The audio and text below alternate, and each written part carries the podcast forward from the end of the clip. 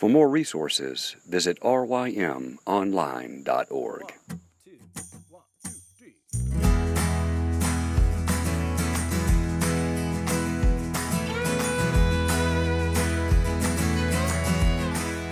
The Local Youth Worker is a daily podcast that's centered on five questions each week.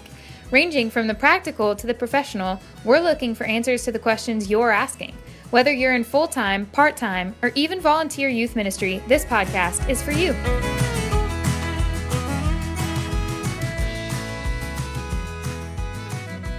Hello, everyone. This is John Parrott, and you're listening to The Local Youth Worker, a daily podcast presented by Reformed Youth Ministries. And uh, since this is our very first podcast, we thought it would be a good idea to have Reverend Kurt Cooper as our guest. Kurt, welcome. Glad to be here. Uh, Kurt is the, and I forget the official title, Assistant Pastor to Youth and Families. Is that it, or just? No, I'm, I think my official title is Minister to Youth, but that's what I do. So, Okay. Yeah, that works too. Gotcha. Um, in Montgomery, Alabama, Mhm. at Trinity Presbyterian Church. That's right. Um, now, the basic format of the local youth worker focuses on five questions. Um, I'll ask our guest one question each day, and our guest um, will, will answer those questions. We might have some sub questions and then follow up questions, um, but basically just focusing on one question because we know everyone's busy, so we try to keep this a, a brief podcast. Uh, um, hopefully, that's a blessing uh, to all those who are listening. Uh, Kurt, how about we start off? Why don't you just tell us a little bit about yourself, how long you've been at Trinity Pres, and then prior to that, and obviously tell us about your, your wife and kids. Sure. Um, I'm, I'm from South Carolina, Louisiana, Mississippi, I've lived, and I now I live in Alabama. So I've been all over the place. I say I'm Georgia short of a redneck bingo. I mean, I've lived all through the South.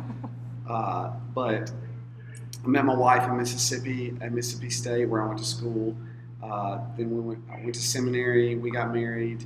Uh, we have two children now. We have a, a five, almost a six-year-old son, and then we have another son, and he's 12 weeks old.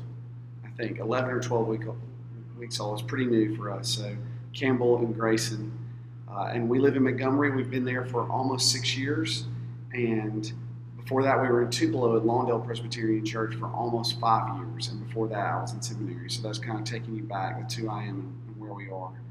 Uh, what is there anything else? Oh yeah, well actually, you're what what board do you serve on? Oh well, I I'm on the Ministry of Magic. Um, I don't know if I'm allowed to tell you that since you're in I Lubbock. but forgot. Yeah, that's The uh, no, I'm on RYM's board, and really what that means is actually I don't. I'm not really sure what it means. it gives you a lot of power. Just yes. Uh huh. Does it? Yes, absolutely. I don't know. Well, I need to find, find out how to exercise that power because I don't feel like I have it. Well, it sounds important, so that's Yeah. that's what counts, right? Yeah, I'll put it on my resume. All right, so look, uh, let's get to the first question for today. Um, so, Kurt, the question is, what's the best thing you've done youth ministry? This could be an event, it could be a retreat, it could be a Bible study, um, just some idea that, that you've come up with, but something that's been helpful to your ministry that you think might could be helpful to others. Well, one thing that we do, probably the best thing that our ministry does is, or the kind of the Ebenezer of our ministry is Sunday night fellowship, and that is uh, at my house on Sunday nights, 9th through 12th graders. We sing, we eat. The parents provide, uh, a family provides the entree, we provide the drinks and the dessert. So we eat, we sing. Uh, there's a brief a devotion that I lead. We pray together or, and for each other. And then we just kind of hang out afterwards. In the summer, it goes kind of late, and it, sometimes it goes kind of late in the school year too, depending upon how much schoolwork they want to avoid doing before that before Monday hits. But uh, that is, I always say that's the best thing that we do. It's the thing that our kids really respond to.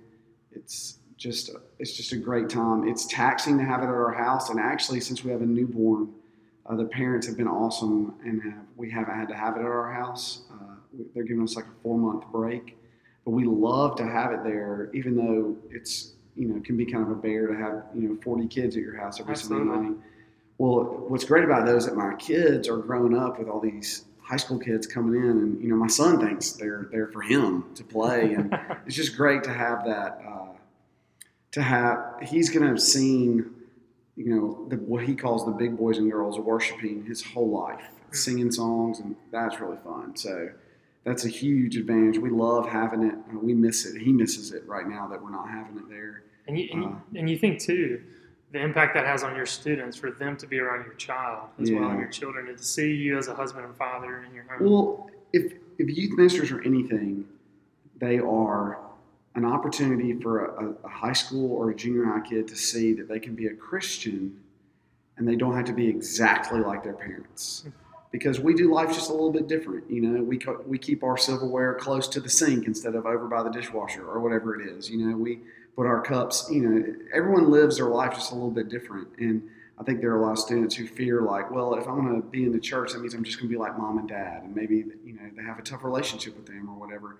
So, if anything, to get them in our home, it's just great. It's also kind of neutral ground too for us. I mean, like, well, we have a lot of students from a lot of different schools, as I'm sure most groups do, and it's great to know that like we're going to Kurt's house, like you know, and it's just kind of a neutral ground but it's a home and they love being in a home. We've tried having it at the church before, different occasions, and it never works out as well as when it's in our house. So that's probably the best thing that we do. That and missions. We added missions or we started emphasizing missions with our youth group and we've seen a lot of growth through that. So those two things. Excellent. Is there any? Do you want to get any specifics about the the mission that you go on? Well, anything? we do take Isaiah 55. We, we go to Reynosa, Mexico with Isaiah 55, and I would recommend any youth minister to check them out and see if uh, you could work that into your summer or, you know, or spring break or Christmas or whenever they can take you.